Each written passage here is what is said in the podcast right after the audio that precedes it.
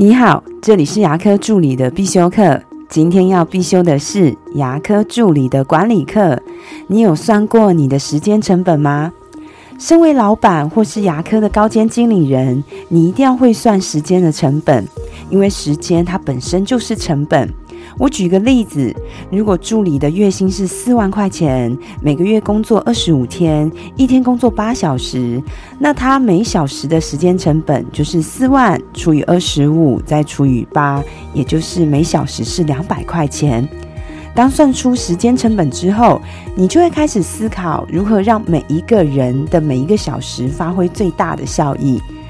这样大家就会知道，因为一个人迟到，造成大家开会延迟的十分钟，是浪费了多少钱呢？既然时间是如此的宝贵，又是不可再生的资源，我们该怎么样好好运用上班的八个小时？那就是要依照时间成本来分配工作。如果你的时间成本比较高，那就应该做一些比较重要或是不可取代的事情。以库房管理为例。不应该是由高阶的助理或是时间成本比较高的助理来点货，比较合理的方式应该是由基层的助理来点货，来清点数量，把数量统计好之后，交给高阶的助理来做分析。分析呢，诊所每一季或是每个月不同耗材的用量，来拟定采购策略，来降低诊所的采购成本。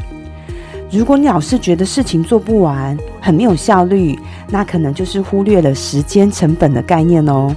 我的分享就到这边。如果你觉得今天的内容对你有帮助的话，请帮我下载下来或分享出去，让更多人听得到。如果你对牙科管理、自费咨询跟助理培训有任何问题，欢迎留言给我，或者是在龙语牙体技术所的粉丝专业可以找到我。下次再见了，拜拜。